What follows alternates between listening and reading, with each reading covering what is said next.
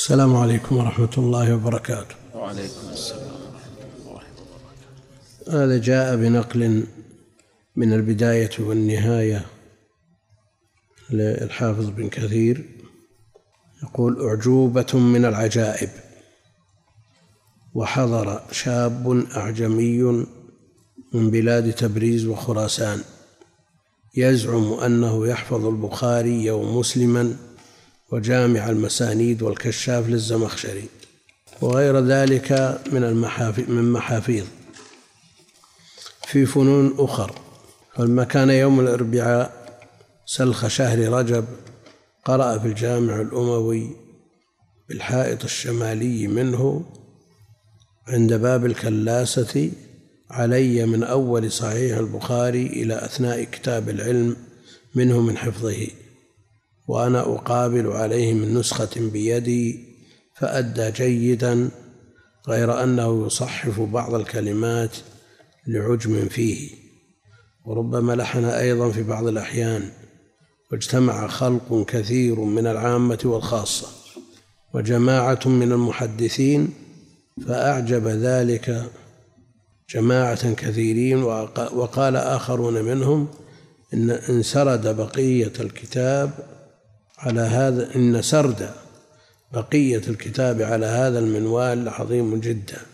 ثم اجتمعنا في اليوم الثاني وهو مستهل شعبان في المكان المذكور وحضر قاضي القضاة الشافعي وجماعة من الفضلاء واجتمع العامة محدقين. فقرأ على العادة غير أنه لم يطول كأول يوم. وسقط عليه بعض الأحاديث وصحف ولحن في بعض الألفاظ.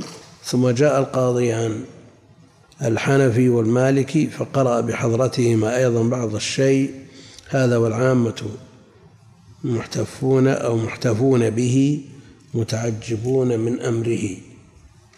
متعجبون من أمره ومنهم من يتقرب بتقبيل يديه وفرح بكتابتي له بالسماع على الإجازة وقال أنا ما خرجت من بلادي إلا إلى القصد إليك. وأن تجيزني وذكرك عندنا في بلادنا مشهور ثم رحل إلى مصر ليلة الجمعة وقد كارمه القضاة والعيان بشيء من الدراهم يقارب الألف. الذي جاء بهذه القصة أو الأعجوبة يقول ألا تدل هذه القصة على أن حفظ صحيح البخاري بحروفه كان في ذلك العصر أمرا نادرا جدا يتعجب منه لا. التعجب من كونه أعجمي. أعجمي لا يتقن العربية وقد يكون في حديثه مع الناس لا يحسن التخاطب لكنه يحفظ. فهذا أمر عجيب بالفعل. وأما حفظ السنة فهو معروف عند أهل العلم ابن كثير يحفظ مسند الإمام أحمد بحروفه. وهو أعظم من الستة يعني في مجموعه وفي غرابة بعض أحاديثه. ويوجد عندنا الآن من من يحفظ الستة ومن فوق الستة. فهذا غير متعجب إذا نظرنا إلى وقتنا هذا. نعم قبل ثلاثين سنة أو عشرين سنة أو أكثر من ذلك بقليل. يعني يعجب إذا يعجب منه إذا قيل احفظ صحيح البخاري. لأنهم جروا ومشوا على سنن معين وعلى نمط معين في التعلم والتعليم. يقرؤون ما يحتاج إليه ويحفظون ما يحتاج إليه. فيحفظون الأربعين والعمدة والبلوغ على الجادة المعروفة عندهم منهم من يترقى إلى حفظ المنتقى. وأما بالنسبة للكتب المسندة فهم يقرؤونها. ويتفقهون منها ويعتنون بها لكن من يحفظها منهم قليل جدا. وأما أمر العجب في هذه القصة لكونه أعجمي. أعجمي جاء من بلاد العجم من تبريز في إيران الآن خراسان وكونه يحفظ هذه الكتب بخاري ومسلم جامع المسانيد للحافظ ابن كثير خمسين مجلد أربعين مجلد. والكشاف للزمخشري. وقد يكون عنده في علوم أخرى محفوظات. وذكروا من نوادر الحفظ في كتب التراجم أنه من فضول واحد منهم يقول من فضول محفوظات كتاب الأغاني. كتاب الأغاني. هذا الذي يحفظ الأغاني وش اللي مشى عليه من وهو في طريقه إلى الأغاني الذي هو من أقل الكتب شأنا واهتماما من قبل أهل العلم. لا شك أنه يحفظ أشياء كثيرة جدا. ومن المعاصرين من سئل وذكر أنه يحفظ مصنف ابن أبي شيبة ولا يتصور أنه يحفظ مصنف ابن شيبة ولا يحفظ الصحيحين. بعيد جدا أنه كذلك. على كل حال الحفظ موجود وما زال على مر العصور إلا أنه فتر في مدة محددة وقد يكون فتوره في بلد دون بلد. قد يكون فتور الحفظ عند أهل العلم وطلابه في بلد دون آخر. لكنه الآن بعث ونشط وسمعنا من يتطاول على حفظ زوائد البيهقي وزوائد المستدرك وزوائد والحمد لله. هذه نعمة من الله جل وعلا فتح بها على الناس والذي سن هذه السنة يرجى أن يكون له أجرها وأجر من عمل بها.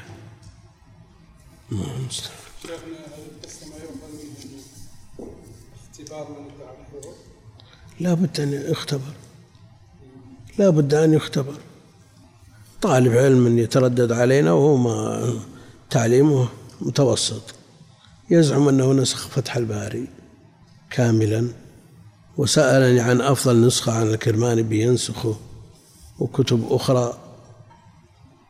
وللناس فيما يعشقون مذاهب. هذه كتب مطبوعة وش الداعي إلى نسخها يتمنى الإنسان أن ينسخ مصحفا يقرأ فيه وينظر فيه إذا كان من أهل الخط الجيد.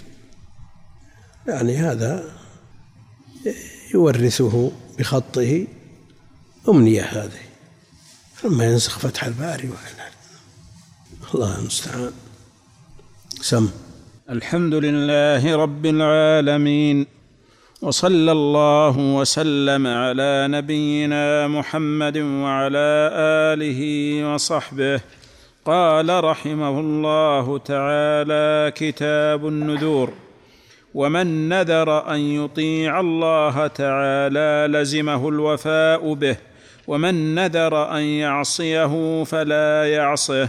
وكفر كفارة يمين ونذر الطاعة الصلاة والصيام والحج والعمرة والعتق والصدقة والاعتكاف والجهاد وما في هذه المعاني سواء كان نذره مطلقا مثل أن يقول لله عز وجل علي أن أفعل كذا وكذا. أو علقه بصفة مثل قوله إن شفاني الله عز وجل. كيف؟ شو؟ كمل كمل. ما مطالبين بالمغني. أو علقه بصفة أن نرجع إلى المغني إذا اختلفت النسخ. أو علقه بصفة مثل قوله إن شفاني الله عز وجل من علتي أو شفا فلانا أو سلم مالي الغائب أو ما كان في هذا المعنى فأدرك ما أمل بلوغه من ذلك فعليه الوفاء به ونذر المعصية أن يقول لله علي أن أشرب الخمر أو أقتل النفس المحرمة أو ما أشبهه فلا يفعل ذلك ويكفر كفارة يمين. وإذا قال لله علي أن أسكن داري وأركب دابتي أو ألبس أحسن ثيابي وما أشبهه لم يكن هذا نذر طاعة ولا نذر معصية. نذر. نعم يا شيخ. نذر.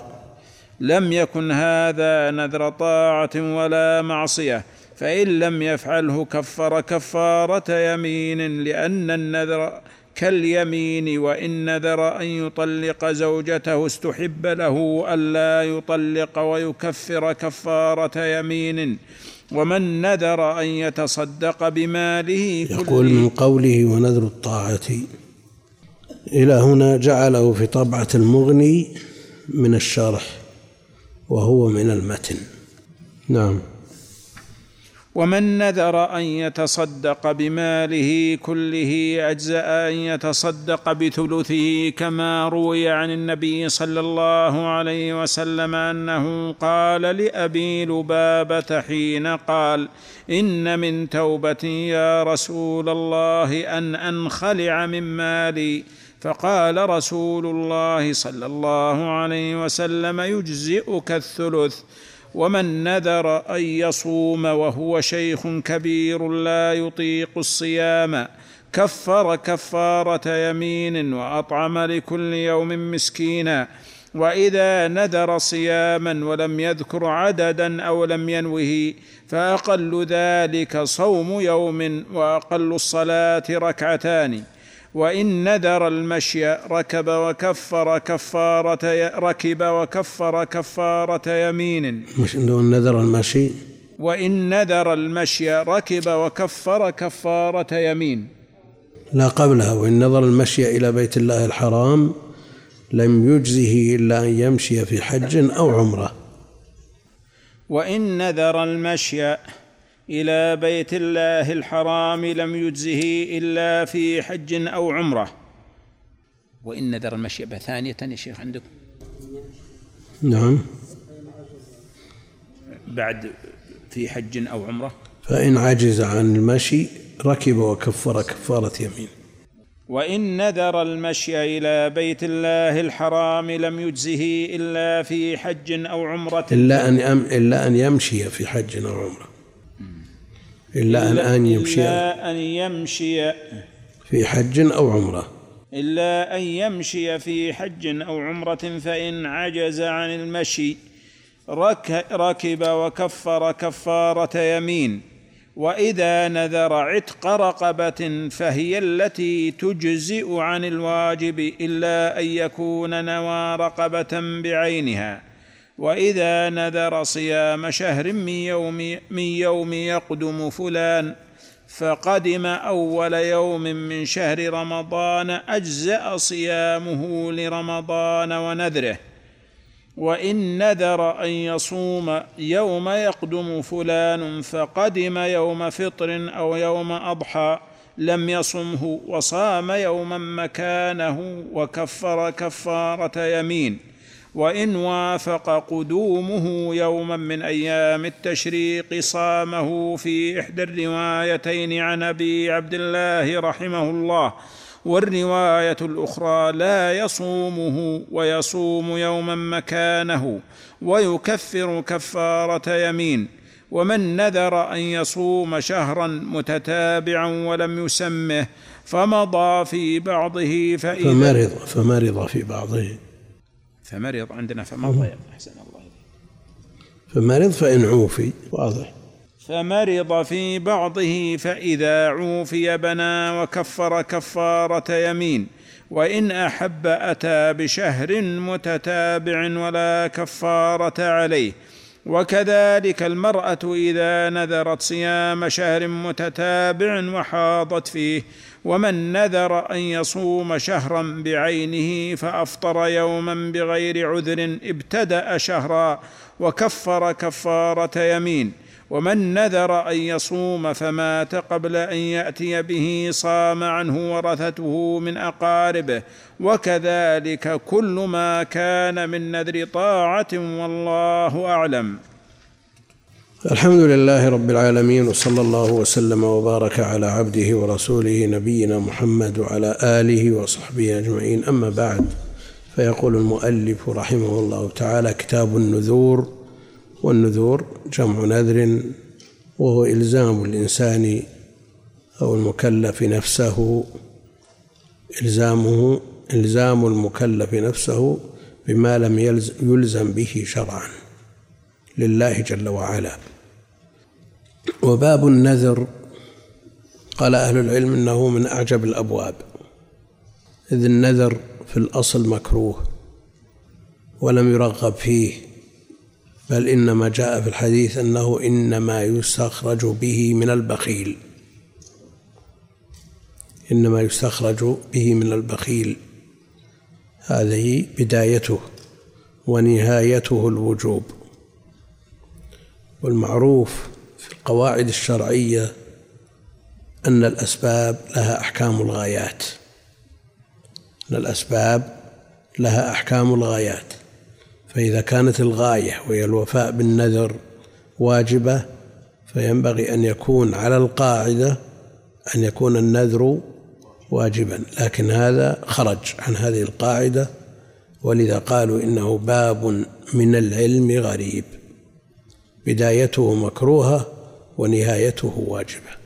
يوفون بالنذر ويخافون يوم كان شره مستطيرا.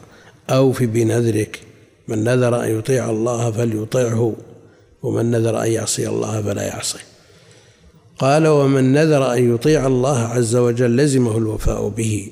الحديث الذي ذكرناه من نذر أن يطيع الله فليطعه ومن نذر أن يعصي الله فلا يعصيه ومن نذر أن يعصيه فلا يعصيه وكفر كفارة يمين.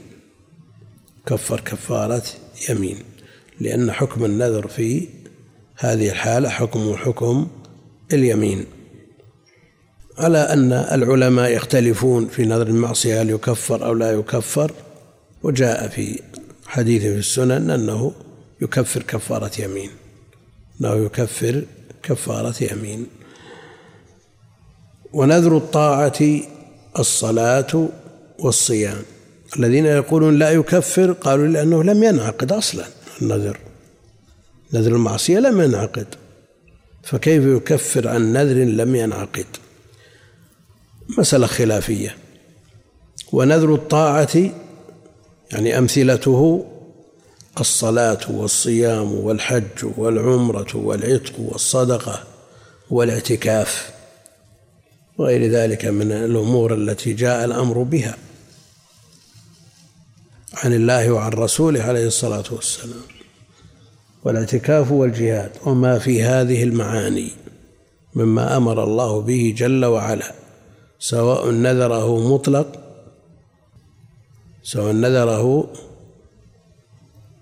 أو سواء نذره مطلق والنسخة الأخرى التي قرأت علينا سواء كان نذره مطلقا بأن يقول لله عز وجل علي أن أفعل كذا وكذا من غير أن يقرنه بشيء أو علقه بصفة مثل قوله شفاني الله عز وجل من عل من علتي أو شفى فلانا أو سلم مالي الغائب في النسخة التي قرأت سلم. معلوم أنه إذا سلم فالذي سلمه هو الله جل وعلا. أو ما كان في هذا المعنى فأدرك ما أمل شفاه الله أو شفى فلانا أو سلم ماله. فإنه أدرك ما أمل وحينئذ فعليه الوفاء به لأنه نذر طاعة. نذر طاعة. وسبب الكراهية لأصل النذر وأنه إنما يستخرج به من البخيل لأنه بطوعه واختياره ما يخرج شيء. لكن إذا ألزم نفسه إذا ألزم نفسه فأخرج. لأنه ألزم نفسه هو بطوع اختياره لن يخرج. ولهذا سمي بخيلا. بعضهم وهذا موجود عن بعض المتقدمين يلزم نفسه أنه إن اغتاب شخصا يعني من باب إلزام النفس إن اغتاب شخصا تصدق بدرهم. وهذا الشخص نفسه قال وجدت الغيبة سهلة علي. الدرهم سهل سيما إذا كان غنيا. فألزمت نفسي إن اغتبت شخصا أن أصوم يوما فانقطعت الغيبة. مثل هذا لو ما صام. نذر ولا مو بنذر؟ حكمه حكم. وإن كانت الصيغة خبرية لكنها في حقيقتها إنشاء. فمثل هذا لو لو ما قال هذا الكلام لن يصوم. مثل الناذر لو لم ينذر ما صام لو لم ينذر ما تصدق فسمي بخيلا لهذا الأمر. هذا الشخص الذي قال إن اغتبت شخصا صمت يوما هل نقول إنه بخيل؟ مثل الناذر لأنه لو لم يقل هكذا ما ما صام. ولا تصدق بدرهم. وهكذا. فالمعنى موجود هنا وهناك. ولكن لا شك أن مثل هذا الذي ربط نذره أو كلامه المشبه للنذر ربطه بترك معصية غير من ربطه بفعل مباح أو حصول نفع له. يعني إن شفى الله مريضي كأنه يرى أن أن هذا النذر له أثر في شفاء مريضه. أو سلم ماله كأنه يرى أن هذا النذر له أثر في سلامة ماله. ولكن حقيقة الحال أنه كأنه يخرج هذا المال الذي لا يخرجه لولا هذا النذر فيما يظهر من حال غالب المسلمين أنه من باب الشكر لله جل وعلا. على هذه السلامة وعلى هذا الشفاء. لكن مع ذلك الابتداء بالعبادة أو بالبذل للمال ابتداء من غير اقتران بشيء يحصل له من نفع الدنيا لا شك أن هذا هو الأصل وهو الأكمل. والثاني ما صام ولا تصدق إلا لأن الله شفى مريضه وسلم ماله ففيه نوع مقايضة. ومن هنا جاءت الكراهية.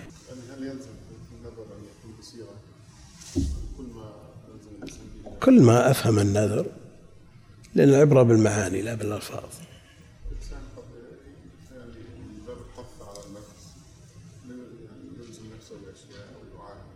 ولا يتكلم إذا ما تكلم يترتب عليه حكم. ولو لم يقل إذا كان المعنى إذا كان المعنى والنية موجودة لا يلزم. نعم. وين؟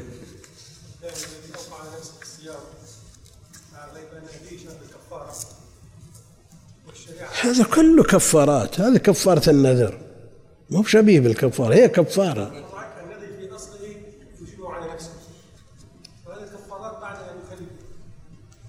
هذه هي كفارة لما نذره على نفسه أو أو لما قطعه على نفسه وعقده على نفسه من يمين أو نذر هذه كفارات. ترى الباب طويل. ودنا والله نسرده ونذر المعصية أن يقول لله عليه أن يشرب الخمر. قل لله علي أن أشرب الخمر. هذه إضافتها إلى النفس. الأدب يقتضي أن تصرف. مثل ما قال هو على ملة عبد المطلب. لله عليه أن يشرب الخمر أو يقتل النفس المحرمة. وما أشبهه فلا يفعل ذلك. من نذر هذه معاصي كبائر فلا يجوز فلا يجوز له الوفاء به حينئذ لأن من نذر أن يعصي الله فلا يعصي. ويكفر كفارة يمين لأنه قطع على نفسه نذرا أن يفعل ولم يفعل وهو لله جل وعلا ونذر المعصية. وجاء في الحديث الذي ذكرنا في السنن وكفارته كفارة يمين. ولذا قال جمع من أهل العلم أنه يكفر كفارة يمين كما عندنا في الكتاب لأنه ما وفى. والأصل أن الوفاء محرم. الأصل أن الوفاء محرم. والذين يقولون لا يكفر قالوا إن أنه أصل لم ينعقد. لأن النذر لم ينعقد فكيف يكفر؟ وعلى كل حال مسألة كما سمعتم. وإذا قال لله علي أن أركب دابتي يعني في الأمور المباحة لا طاعة ولا معصية. لله علي علي أن أركب دابتي أو أسكن داري. يعني مثل ما قلنا في الأمور المباحة نذر الطاعة يجب الوفاء به ونذر المعصية. لا يجوز الوفاء به وفي أحكام تقدم بعضها.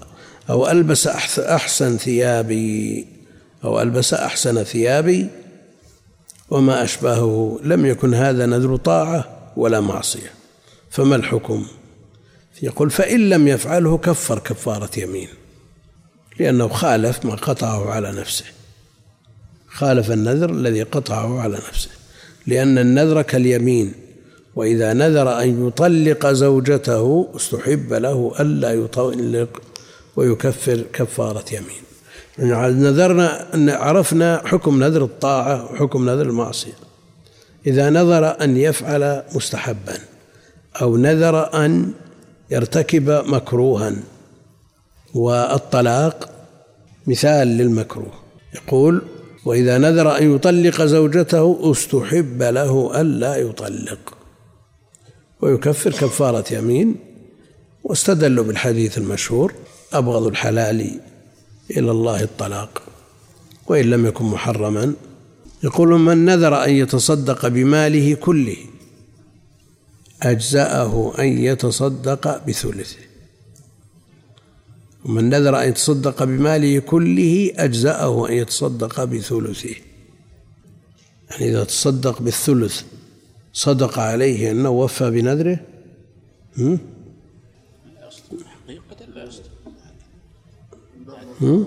شو؟ لأن النبي صلى الله عليه وسلم حقيقة لم يفعل هو لا في الواقع الحقيقة لم يفي بنذره. لكن كونه أحسن ويكفر عن يمين هذا شيء ثاني. ومن نذر أن يكفر عن نذره. ومن نذر أن يتصدق بماله كله أجزاءه أن يتصدق بثلثه. الشافعي يقول يلزمه أن يتصدق بجميع ماله لأنه نذر هكذا. بثلث كما روي عن النبي صلى الله عليه وسلم أنه قال لأبي لبابة حين قال إن من توبتي يا رسول الله أن أنخلع من مالي فقال رسول الله صلى الله عليه وسلم يجزئك الثلث. هذا نذر ولا خبر؟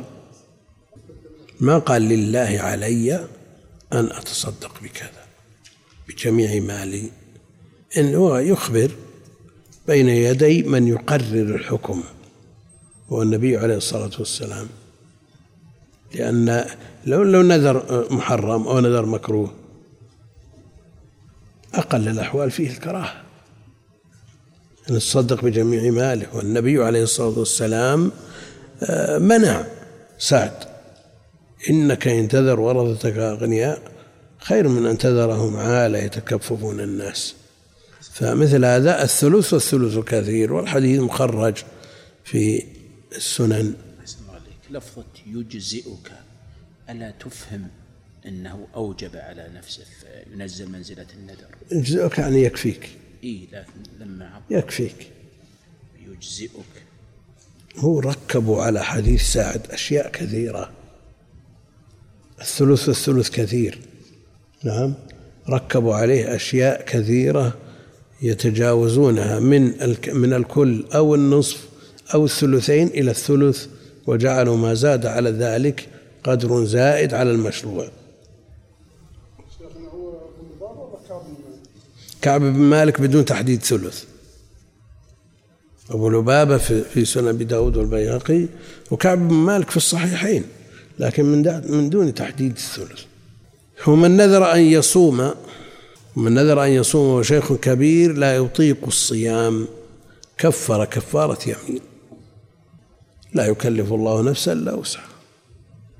لا يطيق الصيام وعجز عن الصيام فإنه حينئذ يكفر كفارة يمين. وأطعم لكل يوم مسكينا. كفارة اليمين عن النذر عن النذر والإطعام عن الصيام. وأطعم لكل يوم مسكينا وإذا نذر صياما ولم يذكر عددا لا عليه أن يصوم إذا قدم غائبه أن يصوم وإن نذر وإذا نذر صياما ولم يذكر عددا ولم ينوه ما ما جعل في خاطره أنه ينوي عدد معين من الأيام فأقل ذلك صوم يوم لأنه يصح أن يقال له صيام. وأقل الصلاة ركعتان وأقل الصلاة ركعتان وعند بعضهم ركعة لأن الركعتين أقل ما في الفرائض والركعة أقل ما في السنن في الوتر. نعم.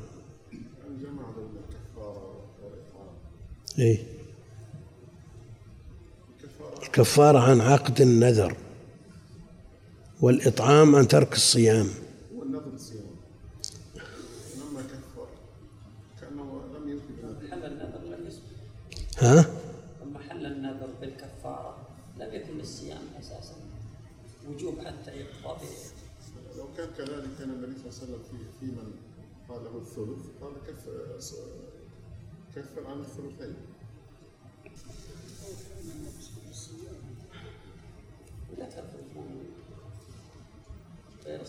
ومن نذر أن يصوم وشيخ كبير لا يطيق الصيام كفر كفارة يمين لأن هذا النذر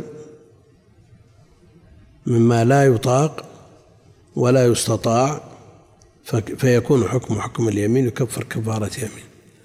وأطعم لكل يوم مسكينا.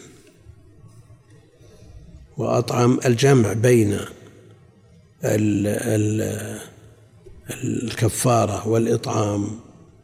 نظروا إلى أن الكفارة والجهة منفكة لعقد اليمين والإطعام عن ترك الصيام. وإذا نذر صياما وإذا نذر صياما ولم يذكر عددا ولم ينويه فأقل ذلك صوم يوم وأقل الصلاة ركعتان. لأن أقل الفرائض صلاة الفجر وهي ركعتان. وقال بعضهم ركعة. لو فرق بين يعني هل تسمى الركعة صلاة؟ في الوتر تسمى صلاة. في الوتر. لكن هل جاء شيء من المرفوع في الوتر أنه ركعة جاء عن بعض الصحابة أنه يوتر بركعة. وأقل من ركعة لا يسمى صلاة. ومن هذا ذهب بعضهم إلى أن الجماعة لا تدرك بأقل من ركعة.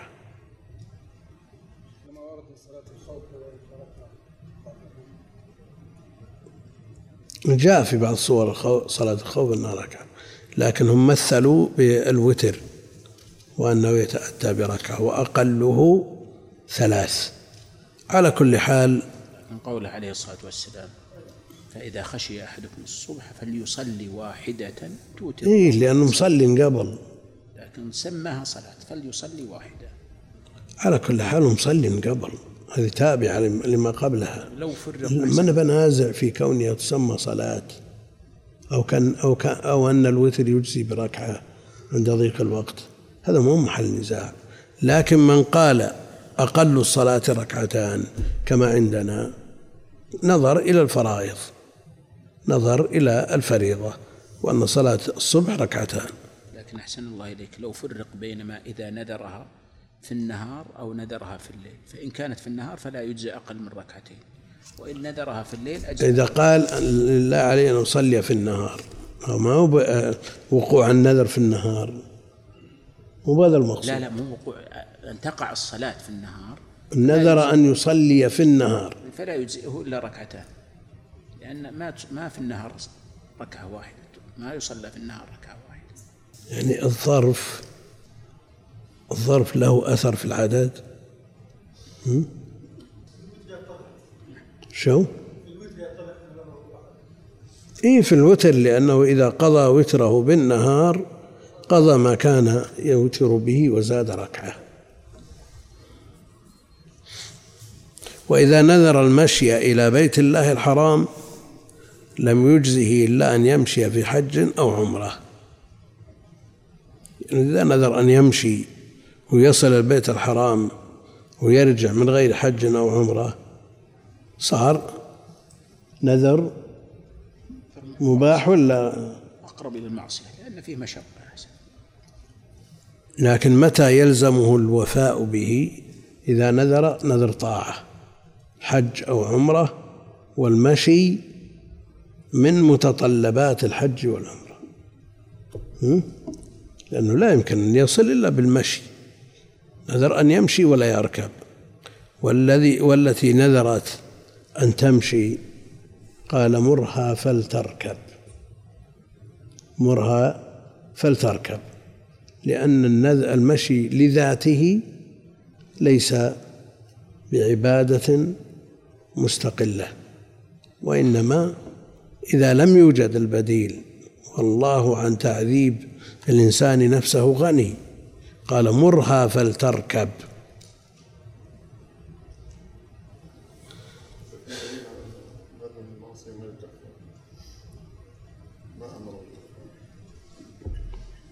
في أكثر من دليل على هذا في قصص. لكن الإشكال في الحديث الذي في السنن يكفر كفارة يمين. حم نشوف إذا كان في أدلة عند صاحب المغني. فإن عجز أحسن الله إليك. على قول المصنف إنه لم يجزه إلا أن يمشي في حج أو عمرة.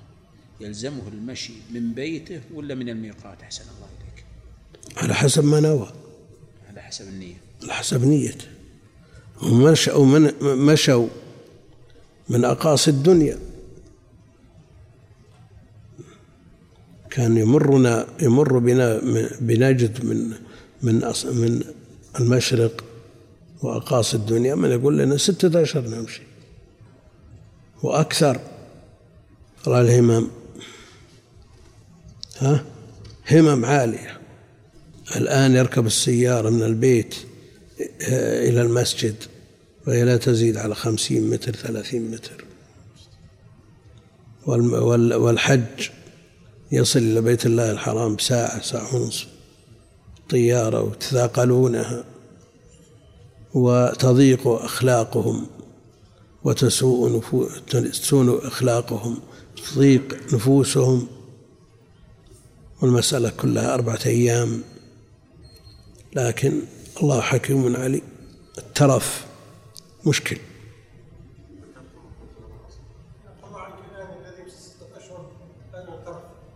شو؟ ليس ستة أشهر اللهم إلا حاجة. يمشي ما عنده راحلة. ليس الغالب لهم لهم غايات حقوق الإنسان ودعوات معينة. الله أعلم. شو مساكين ومعهم آلات يستعملونها في الطرق من بلد إلى بلد يتكسبون من ورائها مساكين فقراء. وجاءنا في بعض الوصايا أنه أوصى بثلث ماله لتفطير الصوام واللعاية. وش اللعاية؟ ها؟ واللعاية. هؤلاء الآفاقيين اللي يمشون ستة أشهر وأكثر وأقل إذا وصلوا البلدان ولا وجدوا من يطعمهم. باتوا يبكون يصيحون. إحنا إذا قلنا إذا قال واحد يبغى يقول يصيح قال يلعي. أنتم ما تعرفون أنتم. إيه ما أنتم بعرب. تعرف يا شيخ محمد؟ يلعي نعم إيه ما أعرف. وذاك أبو خالد. وش قال لك صغير؟ لا لا لا إلا تعرفه. وش من جاي؟ من طنطا. إي لكن اللي اللي ما يعرف الألفاظ كيف يحل هذه الوصايا؟ وللشيخ محمد بن ناصر العبودي كلمات انقضت يعني اندرست الآن ما يتداولها الناس وأثبتها في مجلدين. هذا ينفع في فهم مثل هذه الأمور وهذه الاصطلاحات التي انقرضت.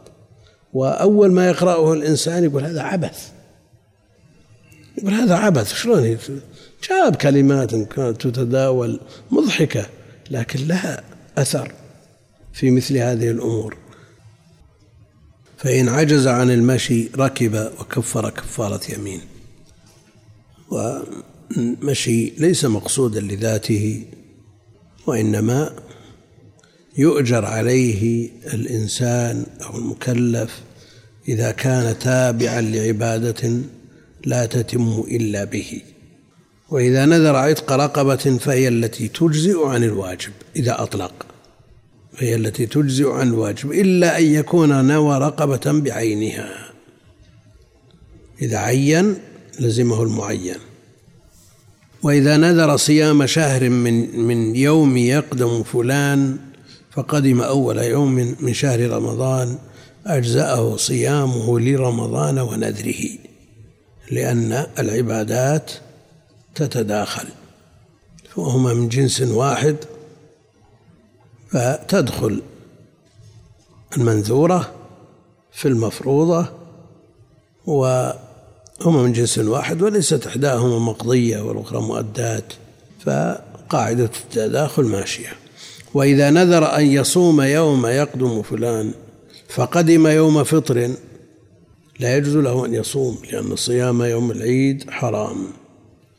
أو أضحى لم يصمه وصام يوما مكانه لأنه ممنوع أن يصوم.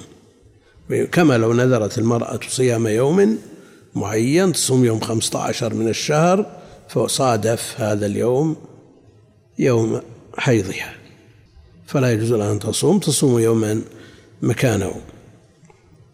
وكفر كفارة يمين. وإن وافق قدومه يوما من أيام التشريق صامه في إحدى الروايتين عن أبي عبد الله رحمه الله والرواية الأخرى لا يصومه ويصوم يوما مكانه ويكفر عنك ويكفر كفارة يمين وهذا مبني على حكم صيام أيام التشريق.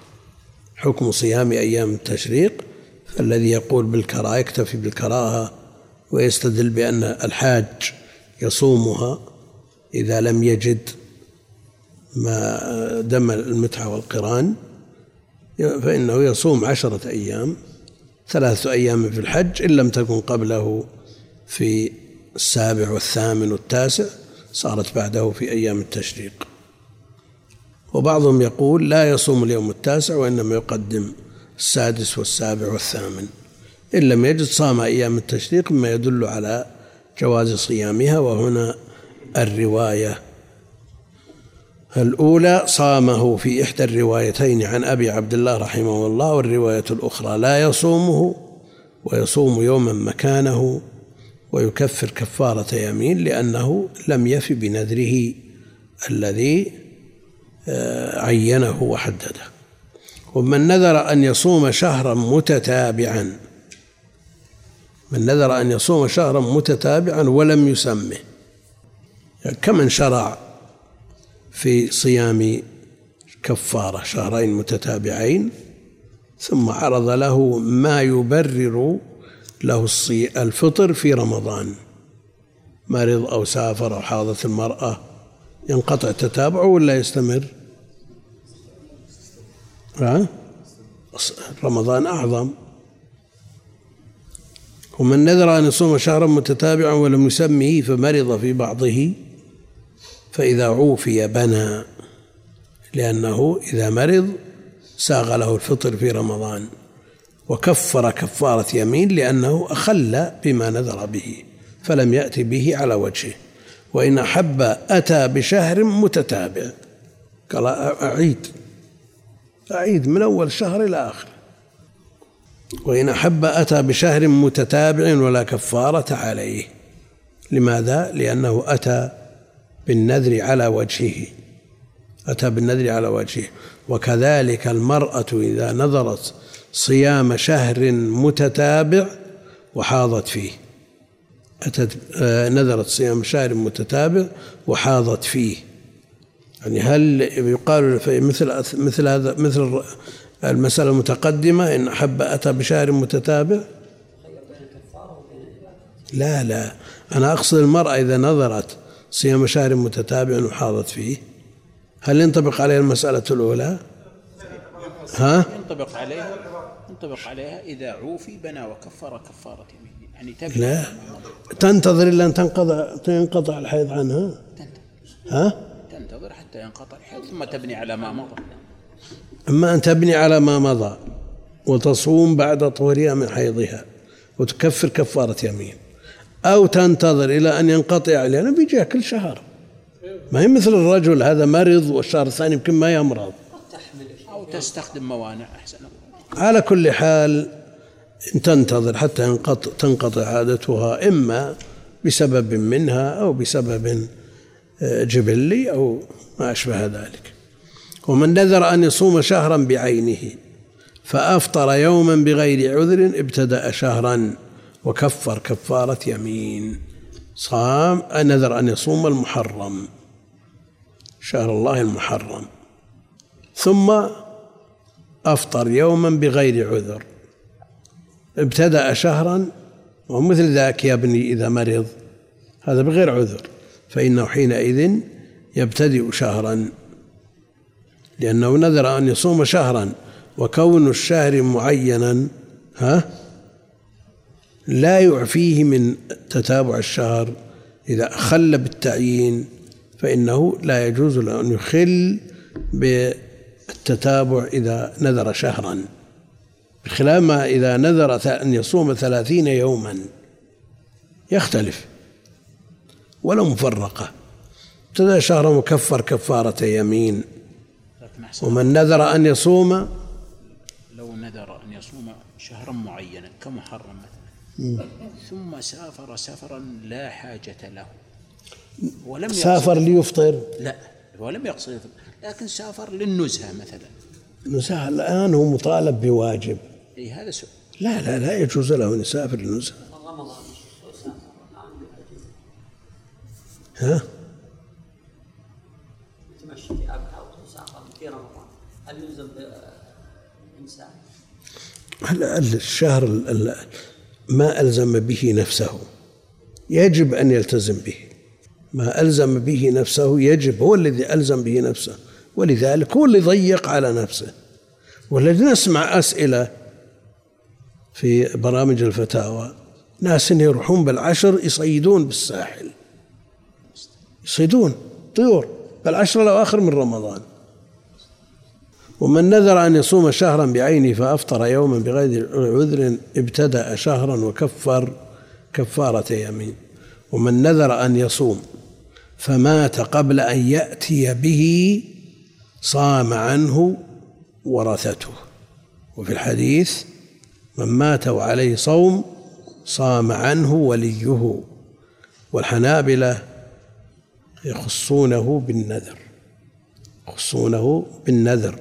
لا بما وجب بأصل الشرع يخصونه بالنذر فيصوم عنه وليه والحديث لفظه أعم أعم من النذر. وإن كان السبب المسؤول عنه وجواب النبي عليه الصلاة والسلام في أصل الصيام نذر فالمذهب يقصرونه على سببه ويخصونه بالنذر ولفظ الحديث أعم والعبرة بعموم اللفظ لا بخصوص السبب ورثته من أقاربه. لكن صيامهم عنه أحسن الله إليك. ها؟ صيامهم عنه على سبيل الوجوب عليهم ولا على سبيل التطوع؟ لا لا لا على سبيل التفضل لا لا ليس على سبيل الوجوب من باب البر. لو لم يصوموا أحسن الله إليك. يطعم. يطعم. يطعم. الإطعام واجبي بدل بدل عن الصيام. من تركته هذا دين لله جل وعلا. من تركته من نذر أن يصوم فمات قبل أن يأتي به صام عنه ورثته من أقاربه وكذلك كل ما كان من نذر طاعة. كل ما كان من نذر طاعة فإن الورثة يقومون مقامه إذا نذر ذلك والله أعلم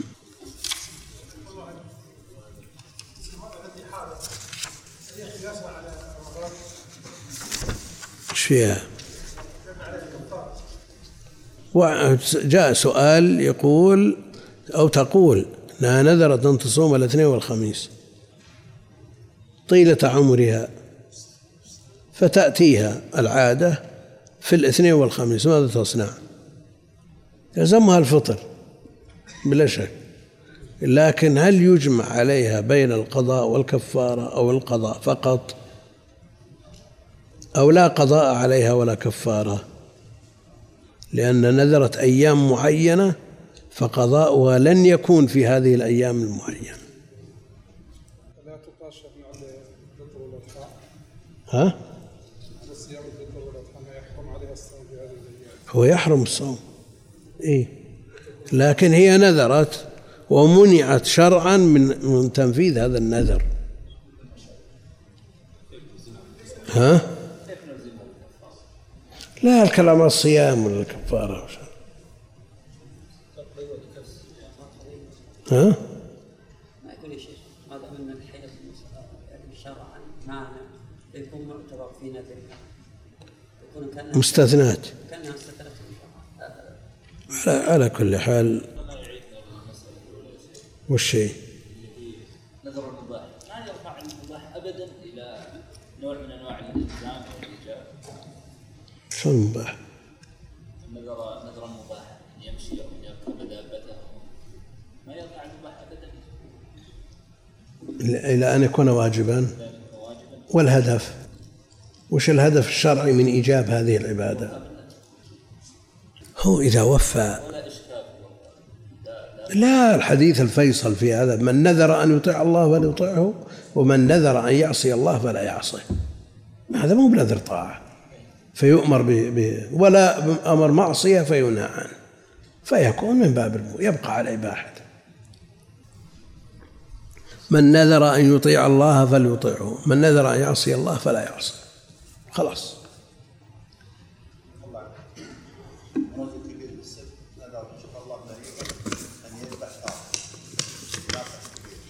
معروف.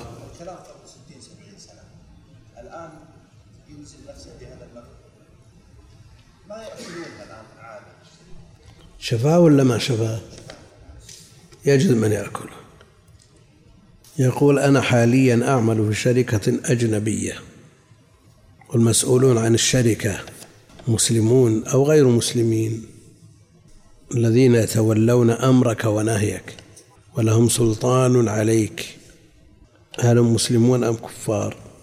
ولن يجعل الله للكافرين على المؤمنين سبيلا. ينتبه الإنسان لمثل هذه الأمور. يقول ها؟ لو ما كان يباشر مسلم ما كان يعتبر على كل حال عملهم صناعات معدات كهربائية ولا شبهة من ناحية مجال عملهم.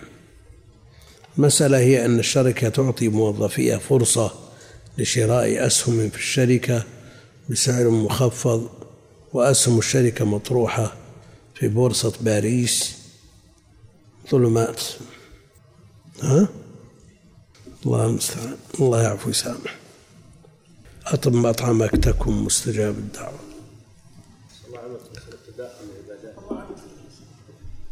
من يرى أنها أن الشريعة تشوه تكثير العبادة وليس لتقليدها. لا معروف التداخل.